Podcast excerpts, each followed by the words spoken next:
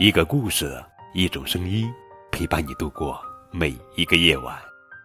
亲爱的宝贝，这里是荔枝电台 FM 九五二零零九绘本故事台，我是主播高个子叔叔。愿我的声音陪伴你度过每一个夜晚。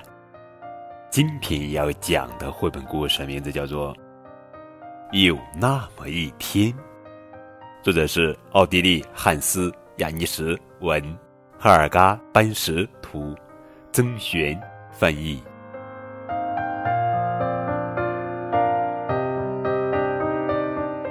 有那么一天，每个人都踩着高跷走路。有那么一天，人人头上顶着一颗红樱桃。有那么一天，城市变成了热带雨林。有那么一天，我们都生活在海水中央。有那么一天，整个世界都倒立。有那么一天，大家互相亲吻、微笑。有那么一天，无论是谁都可以互相依靠。